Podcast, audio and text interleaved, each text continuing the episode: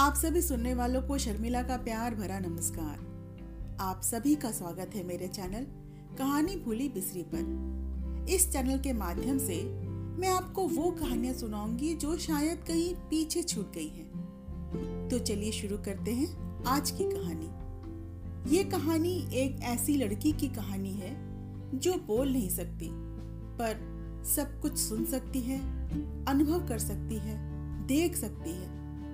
पर क्या दूसरे भी उसे देख और समझ सकते हैं? सुनते हैं आज की कहानी में। कहानी का नाम है सुबह। लिखा है गुरुदेव रविन्द्रनाथ टैगोर जी ने। लड़की का नाम जब सुभाषनी रखा गया, तब कौन जानता था कि वो गूँगी होगी? उसकी दो बड़ी बहनों के नाम थे सुकेशिनी और सुहासिनी। तो काफिया मिलाने की गरज से उसके पिताजी ने छोटी लड़की का नाम रखा सुभाषिनी। अब लोग उसे सुबह बुलाते हैं। काफ़ी खोज और खर्च के बाद दोनों लड़कियों का ब्याह हो चुका था और सुबह माँ बाप के हृदय के नीरव बोझ की तरह घर की शोभा बढ़ा रही थी। जो बोलती नहीं पर सब कुछ अनुभव करती है, ये बात सबकी समझ में नहीं आती। और इसी से वो सुबह के सामने ही उसके भविष्य के विषय में तरह तरह की चिंता, फ़िक्र की बातें करते। किंतु सुबह बचपन से ही इस बात को समझ चुकी थी कि उसने विधाता के अभिशाप के रूप में अपने पिता के घर जन्म लिया है।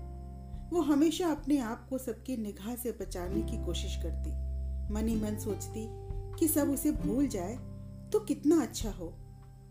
उसकी माँ उसे अपने ही त्रुटि के रूप में देखती है, क्योंकि हर माँ बेटे की अपेक्षा बेटी को ही ज़्यादा अपने अंश के रूप में देखती है और बेटी में कोई कमी होने पर उसे अपने लिए खास तौर से शर्म की बात मानती है।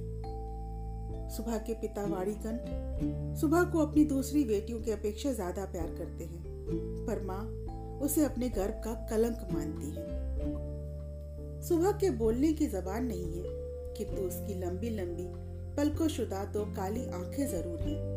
और उसके होठ तो मन के भाव के जरा से इशारे पर कोमल चिकने पत्ते की तरह काँप उठते हैं। शब्दों से हम जो भाव प्रकट करते हैं, उनको हमें अपनी कोशिश से समझना या गढ़ लेना पड़ता है और वो हर वक्त ठीक हो भी सकता है या नहीं भी हो सकता। किंतु काली आँखों को कभी कुछ गढ़ने की ज़रूरत नहीं पड़ती। मन उसे अपने आप ही समझ लेता है। कभी आँखें चमक चमक कर जलने लगती तो कभी उदास होकर बुझ सी जाती। कभी डूबते हुए चाँद की तरह टकटकी लगाए, न जाने क्या देखती रहती तो कभी चंचल बिजली की तरह ऊपर नीचे, इधर उधर बड़ी तेज़ी से छिटकने लगती। मुँह के भाव के सिवा जिसके पास जन्म से ही और कोई भाषा नहीं, उसकी आँखों की भाषा तो बेहद उदार और अथाह गहरी होती है। बिल्कुल साफ़ सुथरे नीले आकाश के समान। जिसे समझना आसान नहीं। इसलिए साधारण लड़के लड़कियों को उसका एक तरह से डर बना रहता। उसके साथ कोई नहीं खेलता। वो सुनसान दोपहरी की तरह शब्दहीन और संगीहीन बनी रहती। गाँव का नाम है चंडीपुरा। उसके बगल से बहने वाली नदी बंगाल की एक छोटी सी नदी है। बहुत दूर तक उसका फैलाव नहीं है। वो अपनी छरहरी दे लिए दोनों किनारों की रक्षा करती हुई बहती है। दोनों किनारों के गाँव के लोगों के साथ मानो उसका एक संबंध सा हो गया है। उसके दोनों तरफ़ के गाँव हैं और पेड़ों के छायादार ऊँचे ऊँचे किनारे हैं। वाणीकंठ का घर नदी के किनारे पर है।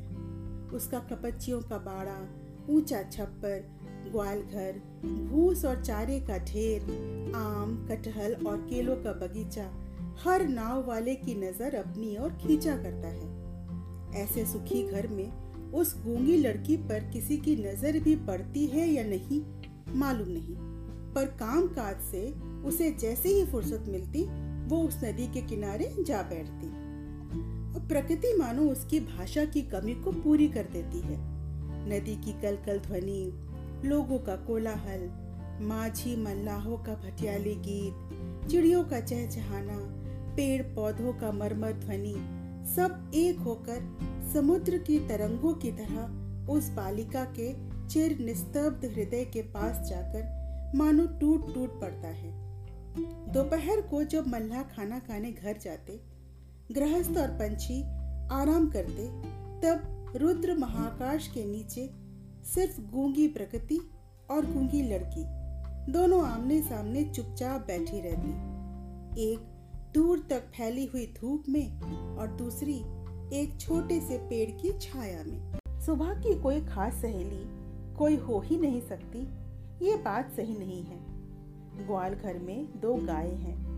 एक का नाम है सरबती और दूसरी का नाम है पार्वती। ये नाम सुबह के मुँह से उन गायों ने कभी नहीं सुने, किंतु वो उसके पैरों की आहट को खूब पहचानती हैं। सुबह के बिन बातों के करुण स्वर का अर्थ, वे भाषा की अपेक्षा ज़्यादा सरलता से समझ जाती हैं। सुबह कभी उन पर लाड़ करती है, कभी डांटती है और कभी प्रार्थना का भाव दिखाकर उन्हें मना लेती है और इन बातों को उसकी सारों और पारों इंसानों की अपेक्षा ज़्यादा सरलता से समझ जाती है सुबह ग्वाल घर में जाकर अपनी दोनों बाहों से जब सारों की गर्दन पकड़कर उसके कान के पास अपनी कनपट्टी रगड़ती है, तब पारो प्यार से उसकी ओर देखती हुई उसकी बाहों को चाटने लगती है। घर में जिस दिन वो कोई कड़ी बात सुनती, वो उस दिन अपना सारा समय अपनी गूँगी सखियों के पास बिता देती। दोनों उसकी देह से सटकर धीरे धीरे अपनी सींग सुबह के बाहों में घिस घिस कर उसे सांत्वना देने की कोशिश करती। इसके अलावा, एक बकरी और एक बिल्ली का बच्चा भी था, जो सुबह के मित्र थे। अब सुबह को एक और साथी मिल गया था, लेकिन इस साथी के साथ सुबह का संबंध कैसा था बताना मुश्किल है, क्योंकि वो बोल सकता है, और ये गूँगी है। लिहाजा दोनों की बोली एक नहीं थी। वो था गोसाइयों का छोटा बेटा प्रताप। बिल्कुल आलसी और निठल्ला। उसके माँ बाप ने बड़ी कोशिशों के बाद इस बात की उम्मीद छोड़ दी थी कि वो काम धंधा करके घर गृहस्थी में कुछ मदद या तरक्की कर सकेगा। अब घर वाले भले ही उससे नाखुश रहे, पर बाहर वालों के लिए वो प्रिय पात्र था, क्योंकि इस प्रकार के लोग किसी काम में व्यस्त ना होने के कारण सरकारी मिल्कियत से बन जाते हैं। गाँव में दो चार निठल्ले आदमियों का होना अत्यंत आवश्यक है। कामकाज में, हँसी खेल में, जहाँ भी एक आदमी की कमी दिखाई पड़ती, वहीं ये आदमी चट से काम में आ जाते। प्रताप को मछली पकड़ने का शौक है, और इससे उसका काफ़ी सारा समय भी कट जाता है। नदी किनारे अक्सर वो इसी काम में तल्लीन दिखाई देता है, और इसी बहाने सुबह से उसकी मुलाकात भी हो जाती है। बगल में एक साथी मिल जाने से प्रताप बड़ा खुश है। मछली पकड़ते समय मौन साथी ही सबसे अच्छा साथी समझा जाता है। इसलिए प्रताप सुबह की खूबी को खूब जानता है और उसकी कदर भी करता है। प्रताप प्यार से सुबह को सू कहकर पुकारा करता है। सुबह इमली के पेड़ के नीचे बैठती और प्रताप पास ही ज़मीन पर बैठा हुआ पानी में कांटा डालकर उसकी तरफ़ देखता रहता। प्रताप के लिए सुबह रोज अपने हाथों से पान लगा कर लाती। तालाब के किनारे बहुत देर तक बैठे बैठे कई बार सुबह का मन करता कि वो प्रताप को कोई खास सहायता करके दिखाए। उसके किसी काम में सहयोग दे। उसका जी करता कि वो किसी तरह ये जता दे कि संसार में वो भी कोई काम की चीज़ है, किंतु वो कुछ कर ना पाती। वो मनी मन भगवान से प्रार्थना करती कि हे भगवान मुझे कोई ऐसी शक्ति दे दो जिससे मैं कोई चमत्कार करके दिखा दूँ, जिसे देखकर प्रताप दंग रह जाए और कहे सु तू ये करामत कर सकती है? मुझे तो मालूम ही नहीं था। सुबह की उम्र बढ़ती जा रही थी। धीरे धीरे वो अपने आप में परिवर्तन महसूस करने लगी। वो अपने बारे में सोचती पर कुछ समझ नहीं पाती।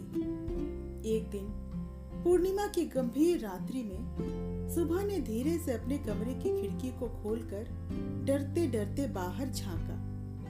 उसे ऐसा लगा जैसे पूर्णिमा प्रकृति भी उसी की तरह सोते हुए जगत पर अकेली बैठी जाग रही है और वो भी मानो यौवन के रहस्य से, आनंद से, असीम निर्जनता के अंतिम सीमा तक या फिर उससे भी पार चुपचाप स्तब्ध, स्थिर बैठी है।